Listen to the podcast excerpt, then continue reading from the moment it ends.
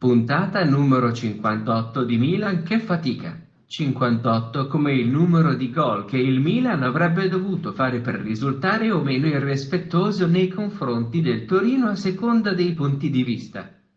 Buongiorno Davide, questa puntata sarà più breve del solito, versione vocale.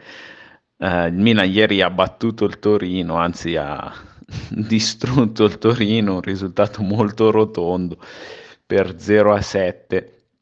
Le preoccupazioni eh, della vigilia in realtà da parte dei tifosi non hanno sortito effetto, il Milan è entrato benissimo in partita, ci ha messo forse un po' a sbloccarla al diciannovesimo con un gran tiro di eh, Teo Hernandez, poi ha trovato subito prima un palo con Castiglieco, poi un rigore con Castiglieco trasformato questa volta da che sì e c'è stato giusto un'occasione da parte del Torino che ha tirato una sola volta in porta grazie a Cialanoglu che ha passato il pallone in area a Zazza, Zazza poi ha trovato Bremer ma Donnarumma l'ha ipnotizzato. Nel secondo tempo siamo entrati bene, abbiamo chiuso la partita subito, ancora un, uno straripante Teo Hernandez e Rebic che poi sul 4-0 ha trovato la tripletta personale per chiudere la partita 7-0. Ma tu definisci 7-0 un risultato rotondo? Io non so perché, ma i risultati rotondi per me sono 3-0, 4-0, 5-0, 6-0. Gli altri no, perché diventano strani, cioè sono troppo strani per, cioè, per essere rotondi. Tipo 7, a cioè, 7 gol sono una cosa talmente eccezionale che ti fa questionare quello che è successo. E dici ok, non è normale. Infatti, beh, sicuramente aspe- nessuno poteva aspettarsi una cosa del genere. Senza dubbio, mh... beh, una buona settimana fino adesso. Abbiamo fatto 10 gol in due partite a Torino. Torino, che tra l'altro per me è sempre una nostra mezza bestia, non bestia nera, ma una di quelle con cui facevamo più fatica. Ma ieri, vabbè, veramente non, non, han, non hanno giocato. Ero rimasto tipo sorpreso. Dopo il, al Crotone ero rimasto sorpreso dalla pochezza dei nostri avversari. Qui invece, il Torino non è proprio sceso in campo. Non, no, non, si, pot- si poteva proprio vedere. E, ehm, c'era Noglu, sì, comunque pazzesco, dispensa assist a destra manca anche ai nostri avversari. Ma bene così. Non so se ieri però ha fatto più assist Krunic di lui. Forse ne ha fatto... Cioè, Krunic ha fatto due assist. Cioè, Noglu credo di meno. Per cui, boh, un voto insufficiente direi per lui. A 0 non è un risultato rotondo perché il 7 ha uno spigolo ed è proprio magro. Eh, Torino, anche come città, è, un è, una nostra bestia nera perché non vincevamo con Juve e Torino da 53 anni. Mm, riguardo al 7-0 invece Pioli sembra esserci abituato, cioè a 7-0 forse no, però ha vinto 7-1 con l'Atalanta 4 anni fa e 7-1 con la Roma un paio d'anni fa. E con questo fanno 21 gol in tre partite. In tre particolari partite chiaramente della carriera di Pioli. Ieri Cialanoglu ha fatto assist. Che ne ha fatto uno che sì.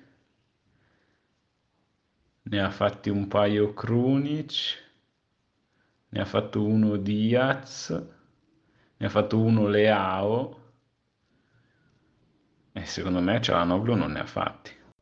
Posso aggiungere che Rebic è quel matto, ma letteralmente, cioè proprio da internare, che ha fatto 3 gol sul 4-0, parziale iniziale, e dei 22 gol che ha fatto in rosso-nero ne ha fatti 21 nel girone di ritorno. Rebic è matto anche perché cioè, segna un sacco ma in queste goleade abbastanza inutili perché anche al Crotone ne ha fatti due. Quindi ha fatto 5 gol quest'anno in, completamente inutili. Poi uno molto utile contro la Juve. Però vabbè al 2-0 quindi in realtà non so effettivamente di gol determinanti quanti ne abbia fatti quest'anno. Qualcuno sicuramente. Puntata molto interessante comunque, e infatti ti direi, torniamo quasi alla cosa più interessante di tutte che succede qua, che è la numerologia. 7 non è... 7 è un numero fortunato, se lo sommi al 3 dei gol che abbiamo fatto alla Juventus, si ottiene 10, che sono gli anni che non andiamo in Champions, o di più, non lo so, però mi suona bene 10. Quindi mi sembra un chiaro segnale di buon auspicio. Sto pensando anche a come rende più interessante questa conversazione di oggi ed è parlando del Cagliari che ha fatto un biscotto con la Fiorentina, prima partita credo da storia, con assolutamente zero tiri in porta in 90 minuti da parte di entrambe le squadre, con il Benevento che oramai credo vada ad essere retrocesso quasi pensa che debba non vincere la prossima per sì, se non vince la prossima è matematicamente retrocesso. E in tutto ciò mi dico, ma perché cazzo non giocano le partite in contemporanea dalla prossima? Perché noi giochiamo dopo Juventus e Napoli? Per esempio. Ma quasi che mi, pre- mi premura di più è sapere quando gioca Benevento adesso noi potremmo giocare al risultato già acquisito sia per il, Benevento, per il Cagliari che per noi. Non è detto, sì, può essere. Comunque giocheremo al risultato acquisito già per il Cagliari potenzialmente. Quindi potrebbe essere una cosa più tranquilla. Quanto cazzo è bello vedere Teo Hernandez che corre 70 metri anche lui, così a random e segna. È anche un bel primo gol. Anche se niente. Sì, i due gol di Teo Hernandez sono stati i più belli, veramente meravigliosi, soprattutto il secondo, anche il primo, eh, perché il primo devi piazzarla, però il secondo uno strapotere atletico. Eh, era stato bello anche il colpo di testa di che sì, poi gli altri, cioè banalmente ba- bastava praticamente servire un nostro uomo per eh, trovarci soli davanti a Sirigu o a- alle volte soli davanti alla porta sguarnita. Eh... Sì, adesso ho visto che ci sono tutti un sacco di calcoli perché eh, c'è il problema possibile della classifica avulsa, cioè l'unico modo in cui vincendo una partita e perdendo l'altra noi non andremmo in Champions, cioè se la Juve ne vincesse due. Quindi la Juve può ancora fregarci il, ehm, il posto in Champions, ma eh, noi siamo l'ultima che giochiamo delle tre, quindi sappiamo benissimo di che morte morire. Contro il Cagliari è indispensabile vincere ancora e mm, penso che la, la condizione mentale sia quella giusta eh, quindi noi però sappiamo già eh, al novantesimo mh, mm, come siamo messi. Dovesse la Juve battere l'Inter e il Genoa battere l'Atalanta mh, mm, e noi vincere contro il Cagliari, perdendo contro l'Atalanta saremo fuori dalla Champions League. Eh, ok che Gasperini è un coglione, ok che Gasperini è uno stronzo, è talmente pazzo da giocarsi la, la Champions League così?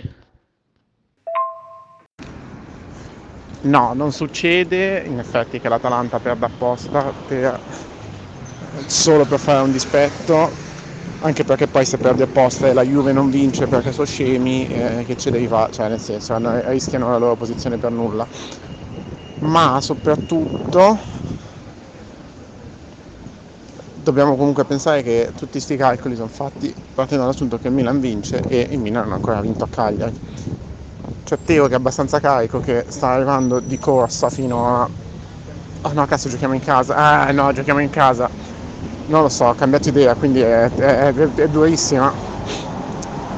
Pensi, il nostro ruolino di marcia fuori casa è una cosa incredibile, tipo record della Serie A pareggiato o battuto mentre in casa stiamo facendo veramente pena, soprattutto in questo girone di ritorno. Quindi sapendo che giochiamo a Bergamo, fuori casa, e col Cagliari in casa vedo più possibile quasi l'impresa con l'Atalanta.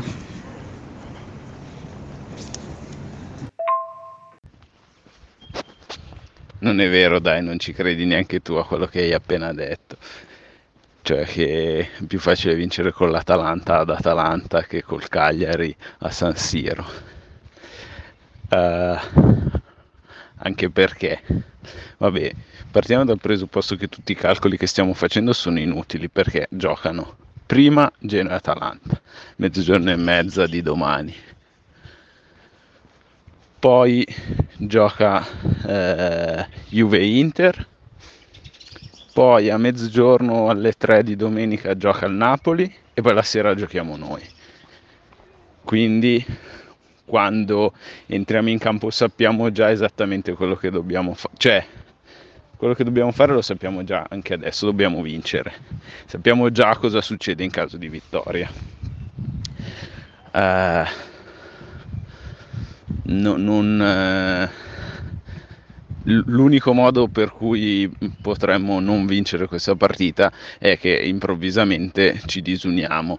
Eh, nelle ultime partite, anche forse quella col Benevento, quella in cui abbiamo giocato peggio, pur avendo avuto un sacco di occasioni, quindi Benevento, Juve, Torino, abbiamo giocato veramente bene.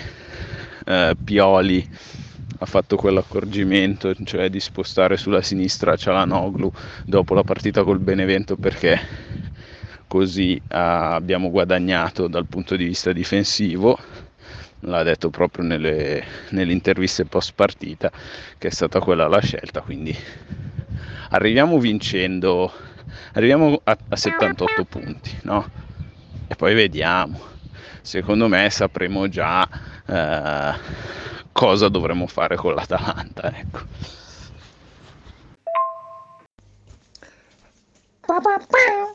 Non so cosa fosse stato, ma simboleggia chiaramente l'aspetto un po' trading della nostra finale di stagione.